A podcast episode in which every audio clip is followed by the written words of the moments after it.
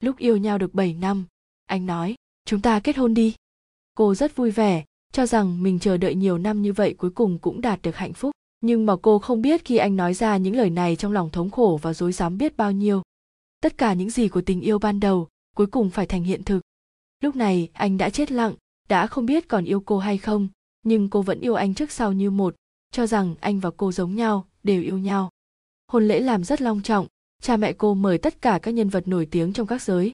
Trên bàn người thân bạn bè của nhà trai, cha mẹ ngồi đó chính là cô giúp anh bỏ tiền thuê đến. Quần áo chỉnh tề, cách nói năng bất phàm, lúc giơ tay nhấc chân đều lộ ra khí chất quý tộc. Nhưng mà anh rất thống khổ, bởi vì đây không phải cha mẹ mình. Cha mẹ anh lúc này thậm chí còn không biết anh đã kết hôn, cũng không biết con trai của mình thuê người đóng giả bọn họ. Anh từng chống cự, nhưng không chịu nổi cha mẹ cô cường ngạnh, bọn họ nói để cậu cưới con gái tôi đã là đại phúc phận của cậu. Cậu còn có mặt mũi để cha mẹ nghèo kiết hủ lậu của cậu, đến làm mất mặt chúng tôi ư. Làm con rể ở rể chẳng lẽ đến tôn nghiêm cũng không có sao? Anh có chút mờ mịt, nhìn đại sảnh ăn uống linh đình, không phải là người anh quen biết. Cô dâu mà anh quen biết chính là đang nói cười yến yến với khách mời. Anh giống như người cô độc lưu lạc, bị trục xuất trong chính hôn lễ của mình. Anh đột nhiên không biết mình làm như vậy cuối cùng là có đúng hay không vì tình yêu chẳng lẽ thật sự đến tôn nghiêm của cha mẹ cũng không cần hay sao? Trái tim đột nhiên đập ra tốc, anh đột nhiên muốn thoát khỏi tất cả, rời khỏi nơi này, đi tìm bầu trời thuộc về chính mình. Lúc tiến hành hôn lễ, người chứng hôn hỏi anh, cậu nguyện ý cưới nữ sĩ bên cạnh mình làm vợ không?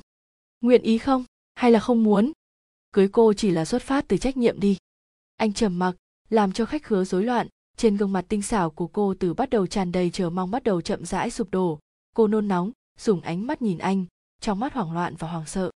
Tôi không muốn, anh nhẹ giọng nói ra, trong thời gian kia, giống như đá rơi xuống giếng cổ, kích động ngàn tầng sóng cuộn.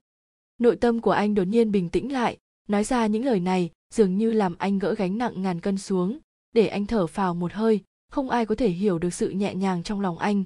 Bọn họ nhìn chằm chằm, và chính là anh làm cho nhà cô mất mặt, có người vui vẻ cao hứng, có người tiếc hận thay bọn họ.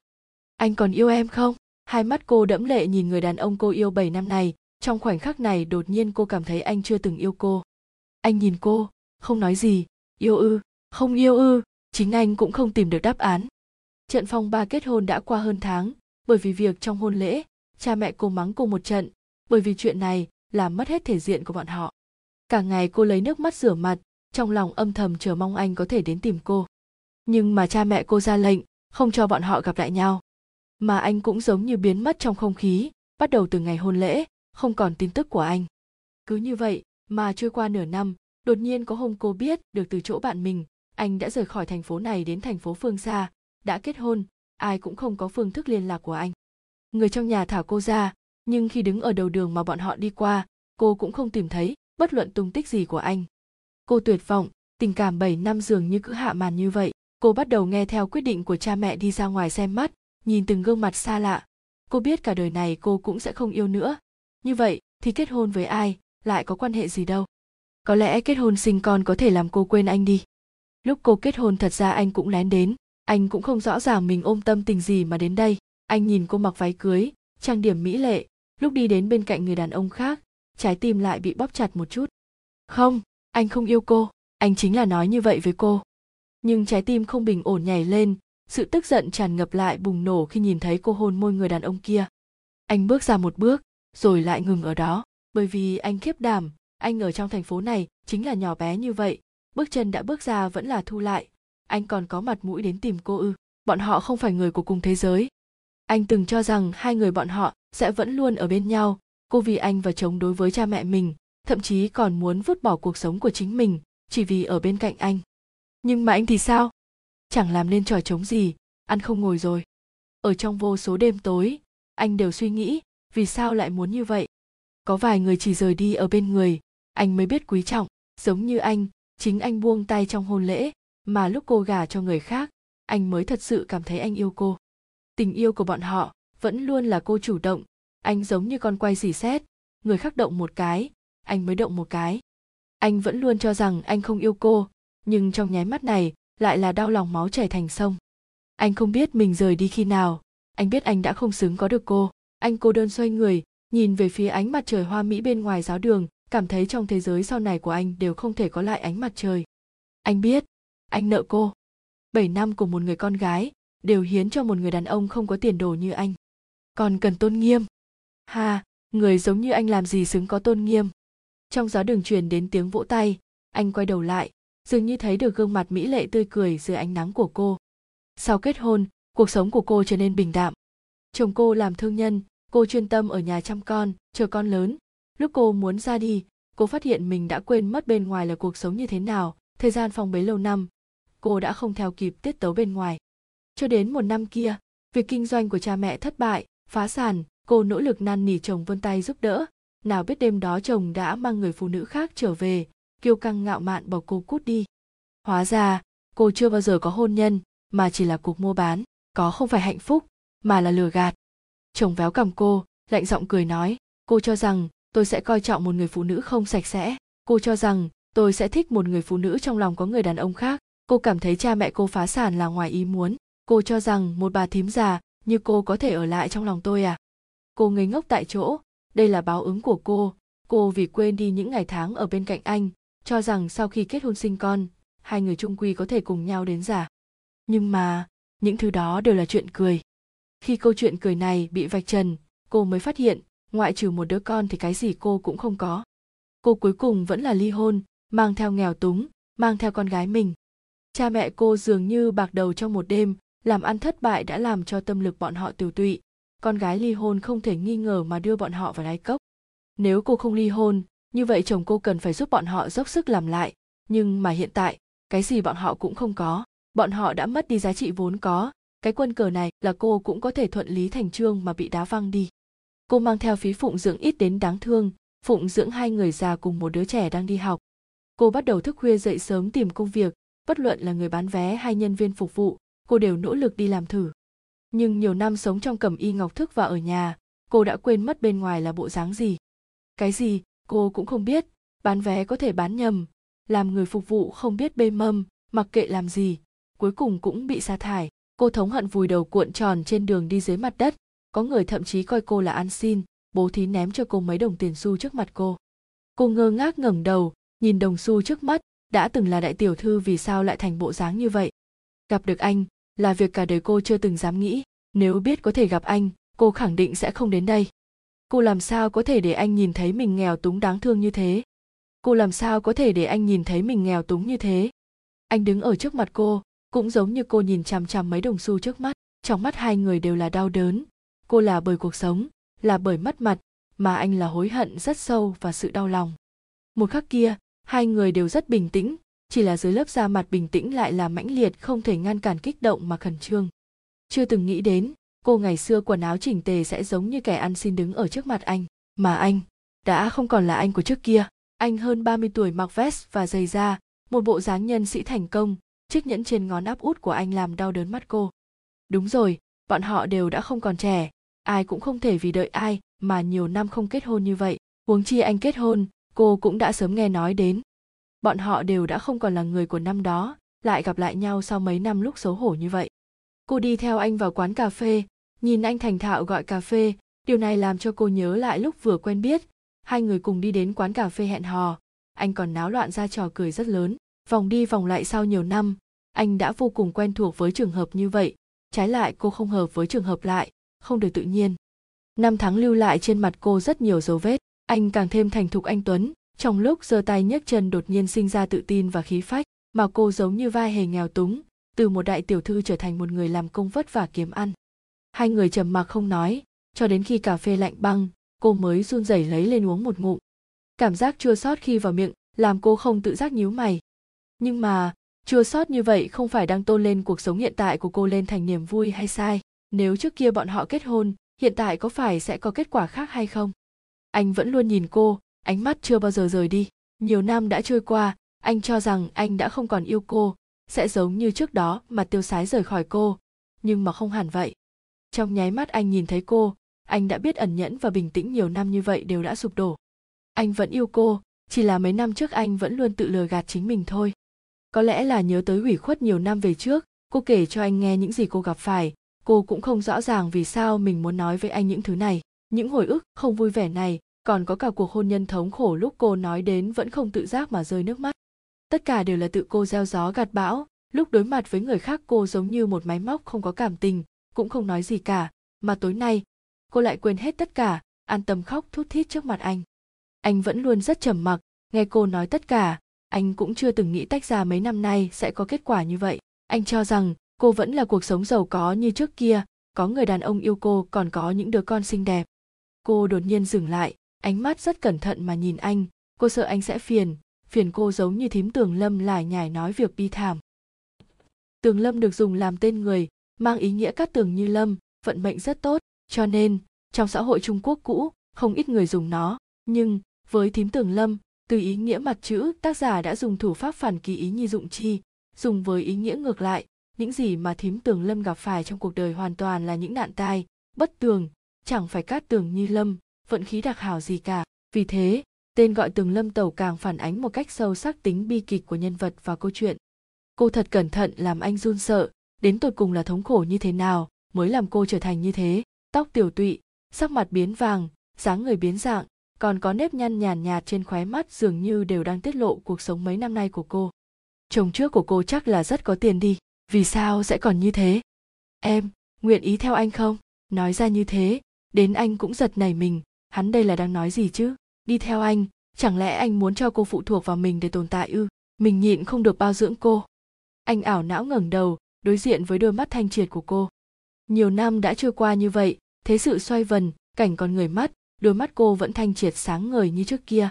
Điều này làm cho lòng anh đau xót, thậm chí không đành lại nói ra điều khác. Bao dưỡng thì bao dưỡng đi, một nhân sĩ thành công làm gì không có một tình nhân, để cho cô làm tình nhân của mình đi, còn có thể làm cuộc sống của cô tốt đẹp hơn một chút. Cô không trả lời, tất nhiên rất nghi ngờ đề nghị của anh, nhưng cô nhìn ánh mắt của anh vẫn giống năm đó, tràn ngập ái mộ nhiều hơn chính là tán thưởng với sự thành công của anh. Đề tài này rất nhanh đã bị hai người cố tình làng đi. Anh nói với cô về việc đã trải qua trong mấy năm nay. Năm ấy anh rời đi đến thành phố khác, đi theo người khác chơi cổ phiếu rồi làm địa ốc. Dần dần có danh khí của chính mình. Cho đến ngày nay, đã là tiêu chuẩn kim cương vương lão ngũ. Là thuật ngữ của cư dân mạng trung quốc.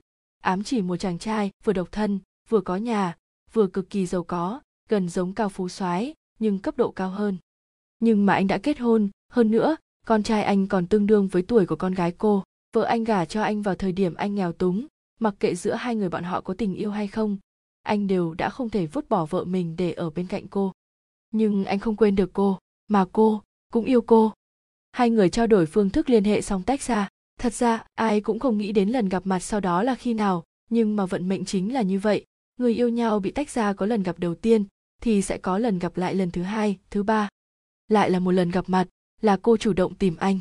Áp lực cuộc sống đã làm cô không thở nổi, học phí và phí phụ đạo của con gái, phí sinh hoạt hàng ngày của cha mẹ cũng là số tiền không nhỏ. Đã quen tiêu tiền ăn xài phung phí, cha mẹ cô đã không biết sống ở cuộc sống nhà nghèo như thế nào. Rất nhanh phí phụng dưỡng ít ỏi của cô đã tiêu không còn mấy, nhưng nhà còn có ba người há mồm chờ cơm ăn, chờ cô đưa tiền cho nhà.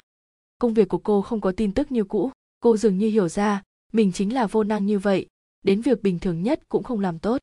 Điều này làm cho cô rất tuyệt vọng, chưa từng nghĩ đến cuộc sống sẽ là vũ khí sắc bén làm cô suy sụp. Cha mẹ không biết từ đâu nghe thấy tin tức của anh, cảm thấy đây là cơ hội ngàn năm có một. Bọn họ năn nỉ cô bảo cô đi tìm anh, bọn họ ôm hy vọng cuối cùng, phó thác ở trên người cô, muốn để anh giúp đỡ bọn họ trải qua cuộc sống giàu có. Cô không muốn đi, bởi vì cô cảm thấy tình yêu của bọn họ đã sớm đi đến điểm cuối. Cô đã không còn là cô gái xinh đẹp của năm đó mà anh cũng đã có gia thất, có vợ và con trai. Thống khổ không lúc nào không ngập tràn quanh thân cô. Cuối cùng phí phụ dưỡng không còn bao nhiêu cũng đã tiêu hết. Cô đã bất lực, cô không thể không đi tìm anh. Tuy rằng, điều này làm cho cô càng thêm thống khổ. 9 giờ tối, em ở khách sạn xx chờ anh. Cô dùng số tiền còn lại thuê phòng ở một khách sạn 4 sao, sau đó gửi tin nhắn cho anh. Anh không trả lời, nhưng cô biết anh nhất định sẽ đến. Mặc dù bọn họ không có khả năng, cô cũng muốn thử một lần dùng tư sắc mà cô có, vì ba người hám mồm trong nhà đổi một sự bảo đảm cho cuộc sống. Hôm nay cô không đi tìm công việc nữa, cô đi thẩm mỹ viện bảo dưỡng làn da, rồi đến tiệm cắt tóc làm tóc. Sau khi thu thập hết tất cả mới đến khách sạn, sau khi tắm rửa sạch sẽ thì ngồi đó chờ anh. Cô chưa bao giờ khẩn trương như thế, nắm chặt đôi bàn tay bất an rối rắm, đã từng nghĩ như thế, không có tôn nghiêm như vậy, đối mặt với anh, cô nên nói cái gì mới tốt. Thời gian rất nhanh đã đến 9 giờ tối, anh không đến cô càng thêm khẩn trương, đôi mắt gắt gao nhìn điện thoại chằm chằm, nhìn thời gian trôi qua từng phút từng giây. Cô đang khẩn trương, anh làm sao lại không phải thế? Mấy ngày tách ra anh đã sớm hỏi thăm rõ ràng tình huống trong nhà cô, mục đích hôm nay của cô anh cũng đã đoán được. Cuối cùng là đi con đường nào, anh cũng không biết quyết định ra sao. Cô ở bên trong cánh cửa khẩn trương bất an, anh ở ngoài cánh cửa khẩn trương bồi hồi. Lúc thời gian chỉ đến 10 giờ, anh gõ vang cửa, anh biết cái tay này gõ xuống, có ý nghĩa gì? Nhưng anh đã không quản được lòng mình. Anh yêu cô. Anh muốn cô. Cô kinh ngạc đứng dậy, sau đó đi mở cửa, nhìn thấy anh mặc vest đi giày ra đứng ngoài cửa, trên mặt che kín màu đỏ, giống như thiếu nữ thẹn thùng, bất an nhìn tình lang của mình. Hai người giống như đôi tình nhân lần đầu gặp mặt, đều có chút không tự nhiên mà nhìn đối phương. Hôm nay tìm anh có chuyện gì? Anh mở miệng đầu tiên, mặc dù đã đoán được, anh vẫn không nhịn được mà hỏi. Mặt cô rất hồng, mặc quần áo hơi mỏng, da thịt dường như đều đỏ cô chậm rãi đứng lên, kéo quần áo của mình ra, sau đó dán vào người anh, hôn anh. Môi anh vẫn hơi lạnh giống như trước kia, lại làm cô mê muội, rõ ràng là cô đến câu dẫn anh, lại bị anh câu mất hồn. Anh lúc bắt đầu hoảng hốt không có động tác gì, cả người chậm rãi nóng bừng, hóa ra đã trôi qua nhiều năm như vậy, anh vẫn khát vọng cô. Điểm nhận thức này làm anh quên đi sự ái này còn tồn tại với vợ ra sau đầu, anh chuyển sang chủ động, đè cô ở dưới thân. Cứ như vậy đi, anh nghĩ một đêm lưu luyến, một đêm bình yên. Đã bao nhiêu năm, hai người chưa từng ngủ chung giống đêm nay, thân thể giao hòa làm cho bọn họ trở về thời niên thiếu một lần nữa.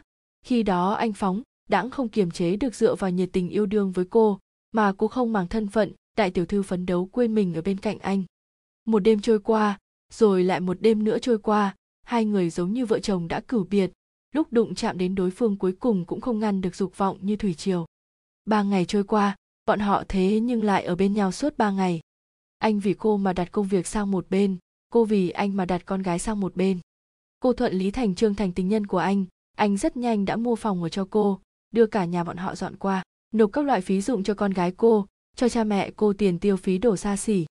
Cô trở thành tình nhân không thể gặp ánh sáng, mỗi cuối tuần đều sẽ có mấy ngày đều đưa cô đến biệt thự ngoại thành, sau đó hung hăng đâm vào thân thể cô, điên cuồng hưởng thụ thời gian có được nhau hai người không còn trẻ bởi vì yêu nên đi cùng nhau, bọn họ yêu nhau sâu đậm. Cô giống một con chim hoàng yến được anh nuôi dưỡng. Cô không cần vì học phí của con gái mà u sầu, không bởi vì tiêu phí giá cao của cha mẹ mà buồn giàu tất cả các vấn đề đều được anh giải quyết, cuộc sống của cô lại về đến bộ dáng lúc ban đầu. Lúc nhàn hạ cô có thể đi thẩm mỹ, có thể đi làm tóc, cuộc sống thoải mái thanh nhàn, cuộc sống mười phần của quý thái thái. Nhưng mà càng như vậy, cô càng cảm thấy trống rỗng, hạnh phúc hiện tại giống như được trộm đến cô trộm hạnh phúc của người phụ nữ khác đến thành toàn hạnh phúc của chính mình.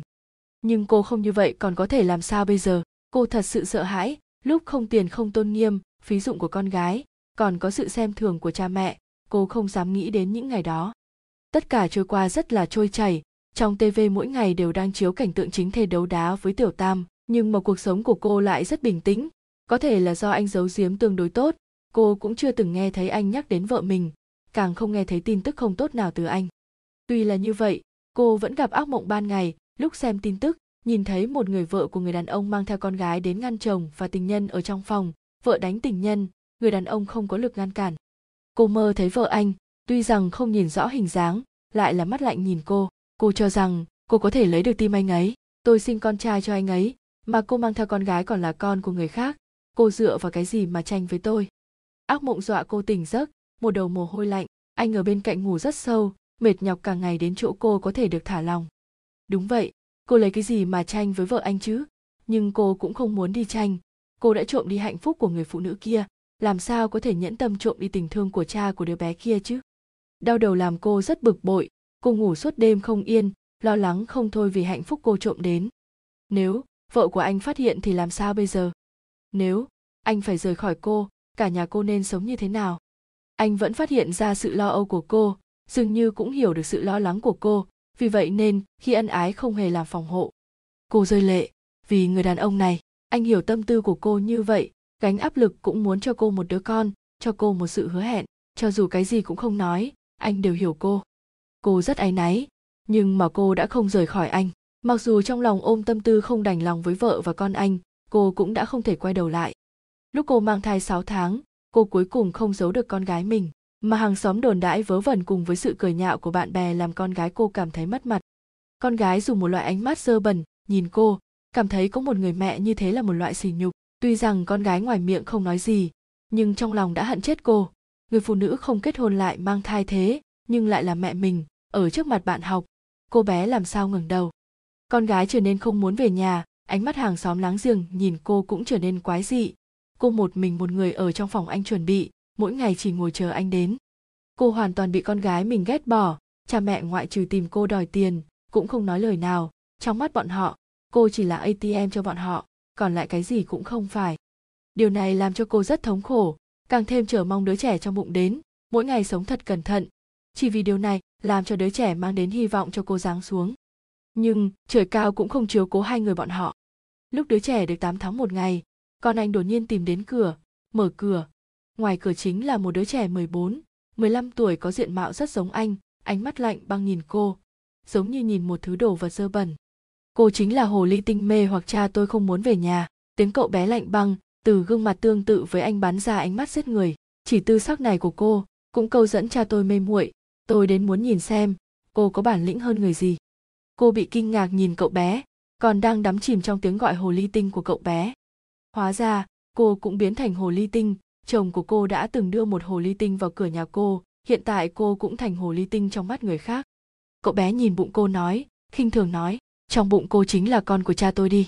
Nếu lúc này tôi cưỡng bách cô, sau đó đứa trẻ trong bụng cô mất, như vậy cô cảm thấy cha tôi sẽ trách tôi chứ? Cô hoảng sợ nhìn cậu bé, nói không nên lời. Cô lùi về phía sau, muốn đi lấy điện thoại trên sofa, lại bị vướng lan can ngã, lập tức ngã trên mặt đất. Ha, đừng sợ tôi chỉ dọa cô thôi, cậu bé còn chưa biết xảy ra chuyện gì. Tiến lên, cô lên đi, cô lên cầu dẫn tôi đi. Tôi trẻ tuổi, cô buông tha cho cha tôi. Sắc mặt cô tái nhợt, bụng đau đớn, cái chán đầy mồ hôi lạnh chảy dòng trong nháy mắt, ngũ quan tinh xảo vì đau đớn mà trở nên vặn vẹo. Cứu cứu cứu cứu tôi, tiếng cô run rẩy, khẩn cầu nhìn cậu bé. Cậu bé nhíu nhíu mi, cậu bé ngửi thấy mùi máu, cậu bé nhìn lại theo mùi hương hồ ly tinh trong mắt cậu bé đã chảy máu. Cứu đứa bé cô lại khẩn cầu lần nữa. Cậu bé vẫn bất động dường như đang hỏi vấn đề này. Nên cứu hay là không nên cứu?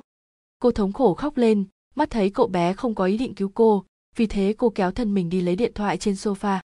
Một chút một chút chỉ còn một chút như vậy là có thể rồi. Đột nhiên điện thoại trên sofa bị người cầm đi. Cậu bé cầm điện thoại sau một lúc đoan trang không vui mở miệng. iphone 6, lão già thúi tôi muốn thì không cho mua, kết quả lại mua cho tiểu tam. Đưa cho tôi. Cậu bé nhìn cô, dường như nhớ tới đồ khi đến. Cô nguyện ý rời khỏi cha tôi chứ. Mẹ tôi bởi sự tồn tại của cô khóc cả ngày. Cứu tôi, cứu con của tôi. Cậu bé tự nói, cô không biết. Bọn họ cãi nhau cả ngày. Mẹ tôi luôn luôn khóc. Sau đó cha tôi không thích về nhà. Mẹ tôi ôm tôi khóc. Nói cha tôi nuôi người phụ nữ khác ở ngoài. Tôi theo dõi cha mình mới tìm thấy nơi này. Hôm nay tôi đến không phải để ức hiếp cô chỉ là muốn hỏi cô, có thể rời khỏi cha tôi không? Xin cháu, cứu con của tôi. Máu giữa hai chân càng chảy càng nhiều, bụng càng ngày càng đau. Cô thật sự sợ đứa con của cô và anh cứ như vậy mà mất đi, nhưng mà cô lại bất lực. Cô có thể rời khỏi cha tôi không? Tôi biết hai người có khả năng quen biết từ trước đó, nhưng cha tôi đã kết hôn, một người đàn ông già. Cô rời khỏi ông ấy được không? Cậu bé nhìn cô thống khổ như vậy, vò vò đầu, cảm thấy có thể thật sự rất nghiêm trọng. Cuối cùng cũng ngậm miệng lại nhưng mà cậu ấy vẫn không biết nên cứu người phụ nữ này hay không. Cô cảm thấy cô sẽ chết. Còn có cả con cô. Cô không biết sau khi mình ngất xỉu đi, anh đã quay về, sau đó đưa cô đến bệnh viện. Con của anh, và cô vẫn không thể giữ được. Hơn nữa bác sĩ nói cho cô, về sau cô sẽ không thể mang thai nữa. Anh không dám nói cho cô. Sau đó ở hành lang bệnh viện còn hung hăng tát con anh một cái. Cậu bé rất tức giận mà rời đi, lưu lại một mình anh ở trên hành lang bồi hồi, không biết giải thích với cô như thế nào lúc cô tỉnh lại, lúc vuốt chiếc bụng bẹp xí, cô đã biết đứa trẻ mất rồi. Cô giống như người chết nhìn anh, sau đó nói, chúng ta chia tay đi. Anh cuối cùng vẫn không thể giữ cô lại. Cô mang theo quần áo của mình về chỗ người nhà. Đã không có anh, cô sống giống như kẻ ăn xin, kinh nguyệt không đến. Cô tức vũ khí đầu hàng trong sự xem thường của cha mẹ. Cô bắt đầu bôn ba, giống như lúc vừa mới ly hôn. Hóa ra, sau khi vòng đi vòng lại, cô vẫn về với bộ dáng nghèo túng. Cuộc sống đối với cô mà nói chính là một loại tra tấn. Đối với anh, làm sao lại không phải? Chuyện của cô cuối cùng với anh cũng đã biết. Bởi vì việc cô mang thai, con trai nói chuyện với vợ anh, vĩnh viễn khóc nháo, đã làm anh phiền chán, cuộc sống đối với anh cũng giống như một loại trắc trở. Sau đó, cô tìm được công việc rồi, làm người phục vụ ở bên trong một club cao cấp. Mấy năm nay sống trong cuộc sống nhung lụa, vẫn để cô thích ứng với hoàn cảnh như vậy. Tuy rằng nhân vật thay đổi, nhưng mà ít nhất có thể biết đi làm như thế nào dường như đây là nơi ở của cô, nhưng có một ngày một người phụ nữ tìm được cô. Người phụ nữ tầm 40 tuổi, bảo dưỡng rất tốt, đứng ở trước mặt cô lẳng lặng nhìn cô, sau đó nói, ngồi đi. Giống như một nữ vương ra lệnh cho người hầu của mình. Cô không biết lai lịch của người phụ nữ này, tưởng mình đắc tội với phu nhân nhà ai. Anh ấy bị bệnh rồi. Người phụ nữ bình tĩnh nhìn cô, ngữ khí rất đạm, dường như nói anh ấy không có quan hệ gì với mình, chỉ là thuật lại chuyện có thật. Cô đột nhiên hiểu ra người phụ nữ này là vợ anh, nhưng anh vì sao lại bị bệnh? Vì sao vợ anh sẽ đến tìm cô? Lòng cô rất đau, trải qua thời gian chữa thương dài như vậy, cô đã chôn giấu anh vào trong đáy lòng, đều không còn trẻ. Cô không muốn lại dây dưa. Biểu tình của cô đều dừng ở trong mắt người phụ nữ. Cô ấy thở dài, sau đó chậm rãi nói, anh ấy bị ung thư gan, thời kỳ cuối, chỉ muốn nhìn thấy cô. Cô ngẩng đầu lên nhìn cô ấy, trong lòng tràn đầy áy náy, tôi đã chia tay với anh ấy về sau tôi sẽ không quấy rầy hai người nữa. Anh ấy muốn gặp cô. Người phụ nữ dường như ẩn nhẫn điều gì đó, tiếp tục nói. Tôi đến tìm cô, không phải vì gì khác. Tôi chỉ là vì chồng mình. Tình huống hiện tại của anh ấy rất không tốt. Hy vọng cô có thể đến thăm anh ấy. Hai người tóm lại vẫn còn chút tình cảm đi. Không gặp thời gian dài như vậy, cô cho rằng sẽ không được gặp lại anh. Không thể nghĩ đến thế sự vô thường, khó trách. Anh không đến tìm cô nữa, chỉ sợ là sợ cô hãi mà thôi. Nhưng hiện tại cô thật sự có chút sợ hãi, lại rất đau lòng. Anh gầy đến da bọc xương, hốc mắt lõm sâu, sắc mặt vàng như nến. Bộ dáng phong độ nhẹ nhàng ngày xưa đã sớm không nhìn thấy, lập tức già đi rất nhiều. Nhìn thấy cô, rất ngoài ý muốn, không dự đoán được vợ mình vì mình, mà có thể làm đến mức này, anh lại cảm thấy rất xin lỗi vợ mình, nhưng trong lòng lại thấy may mắn khi vợ thay anh đến tìm cô. Anh thật sự rất muốn gặp cô, vợ anh ảm đạm đóng cửa phòng bệnh lại đi ra ngoài, để hai người bọn họ bốn mắt nhìn nhau em có khỏe không? Anh miễn cưỡng lộ ra vẻ tươi cười. Cô nghẹn ngào một câu cũng không nói nên lời, chỉ là tí tách rơi lệ. Anh đều đã thành bộ dáng này, câu đầu tiên vẫn là hỏi cô khỏe không? Cô ghé vào trong lồng ngực anh gào khóc, đau lòng vì người đàn ông này, nhưng cô cái gì cũng không làm được, chỉ có thể ở bên cạnh anh. Cô yêu anh, nhưng lại không thể thay anh chịu đựng sự đau đớn như vậy, anh cũng yêu cô, lại không thể cùng cô đến già. Cô khóc giống còn muốn vợ anh ẩn nhẫn cũng không thể giữ anh lại ai có thể nghĩ đến anh vốn dĩ nên là trai tráng khỏe mạnh, lại đột nhiên chết đi. Cô không chịu nổi, vợ anh cũng thế. Hai người phụ nữ vì cái chết của một người đàn ông biến thành người phụ nữ đáng thương nhất thế gian này. Yêu gì? Hận gì? Ở trong lúc này đã không còn quan trọng, người đàn ông hai người yêu, đã rời khỏi hai người, cuối cùng không về được. Ngày tang lễ, cô chỉ có thể đi phía sau người khác lén nhìn, gạt lệ trong những ánh mắt kỳ quái của người khác. Hóa ra cô không có cơ hội nào đưa anh đi, cho dù anh đã hết cô vẫn không thể đi ra ánh sáng, đưa tiễn đoạn đường cuối cùng của anh chỉ có thể là vợ anh. Lễ tang qua đi, cô nghe nói vợ và con của anh ra nước ngoài, đại khái là không muốn về nữa. Cô lại đi đến nhà hai người ở chung, nơi đó vẫn là bộ dáng cũ, lúc anh rời đi đã chuyển nhà lên danh nghĩa của cô. Nơi đó có từng khoảnh khắc của bọn họ, dường như còn có thể nhìn thấy anh ngồi trên sofa cười với cô. Cô trở nên mẫn cảm, mỗi ngày đều ngây ngốc ở căn biệt thự này, một người cứ ngây ngây ngô ngô nhắc mãi, tựa như lúc anh còn ở mỗi ngày cô đều làm rất nhiều đồ ăn anh thích, mang bát đũa của anh đến vị trí anh thường ngồi. Nhưng cho đến khi đồ ăn đã lạnh, cô cũng không ăn miếng nào, bởi vì cô đang đợi anh trở về. Con gái nói cô điên rồi, nhưng tự cô rõ ràng, cô rất thanh tình. Chỉ là cô quá yêu anh, từ sau ngày đột nhiên gặp lại sau nhiều năm của bọn họ cô cũng không rời khỏi anh. Cô ngã xuống, không có bệnh, chỉ là không muốn sống. Cô nằm trên giường giống như một cái xác chết, không ăn không uống, chỉ còn chờ tử thần đến đón cô muốn tự mình chịu đựng tư vị chậm rãi chết đi như vậy. Cô muốn biết những ngày tháng cuối cùng của sinh mệnh. Anh đã bị giày vò ra sao? Bão táp, dường như sắp phải bao phủ ngôi nhà này. Người ở bên ngoài nhìn vào là do người nhà này tự làm tự chịu. Cha mẹ cô hoảng sợ, con gái cô cuối cùng cũng bắt đầu sợ hãi. Bọn họ khuyên cô, bảo cô nghĩ lại cho con gái, nghĩ lại cho cha mẹ, không thể buông xuống bỏ bọn họ đi luôn như vậy. Những thứ đó, cô đều đã nghĩ đến, nhưng việc gì cô cũng không làm tốt. Điều duy nhất có thể làm chính là làm tình nhân của anh, nhưng mà anh đã chết, cô lấy gì để nuôi bọn họ, còn không tốt bằng chết đi. Cô không muốn nỗ lực chống đỡ tiếp, cô thật sự quá mệt mỏi, cô không muốn ở lại thế giới này một giây nào. Thế giới này lớn như vậy, cô cũng chỉ gặp một người làm cô yêu, nhưng anh đã chết, cô đã không còn dũng khí để sống tiếp nữa. Con gái, tha thứ cho mẹ ích kỷ, con đã lớn rồi, phải biết bảo vệ chính mình, cha mẹ, tha thứ cho con gái ích kỷ, nguyện hai người về sau sống cho thật tốt cô sống vì cha mẹ đã vài thập niên, ẩn nhẫn mười mấy năm vì con gái. Hiện tại, cô muốn tính toán vì chính bản thân mình, đó chính là đi theo anh. Cô yêu anh cả đời, cuối cùng không yêu nổi, cô muốn đi tìm anh. Có lẽ ở trong thế giới an tĩnh kia, bọn họ có thể an tĩnh bên nhau. Ai đều không cứu nổi cô cô chỉ nghĩ lúc anh chưa đi xa đuổi kịp bước chân anh, ở bên cạnh anh. Nước mắt của cha mẹ, sự níu giữ của con gái cũng không thể làm sống lại ý chí cầu sinh của cô. Lúc anh chết lòng cô cũng đã chết theo anh. Cuối cùng, vào một đêm tuyết mùa đông, cô yên lặng không một tiếng động mà rời khỏi nhân thế này. Lúc cô nhắm mắt lại, điện thoại còn đang phát bài hát của đặng lệ quân. Mặc cho thời gian trôi qua vội vã, em chỉ quan tâm anh, cam tâm tình nguyện đắm chìm vào hơi thở của anh. Cuộc đời cần bao nhiêu để có được chi kỷ, dù mất đi sức sống cũng chẳng đáng tiếc.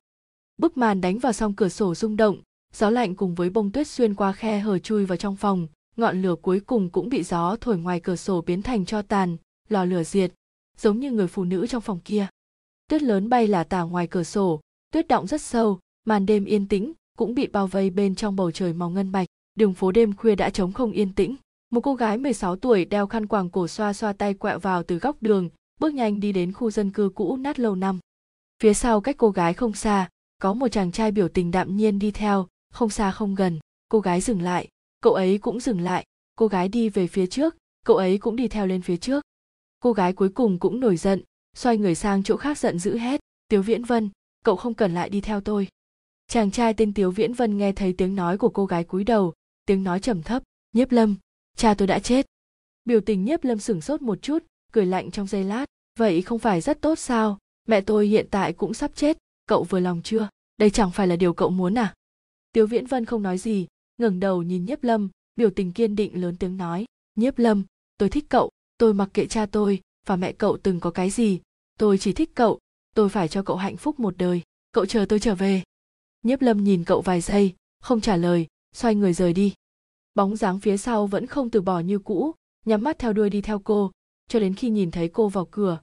Cuối cùng cũng không nhìn thấy thân ảnh của cô, tiếu viễn vân mới rời khỏi đường khi đến. Tuyết, càng rơi xuống càng lớn tuyết động chất đầy trên đường, hai hàng dấu chân càng ngày càng nhạt, cho đến khi biến mất không thấy.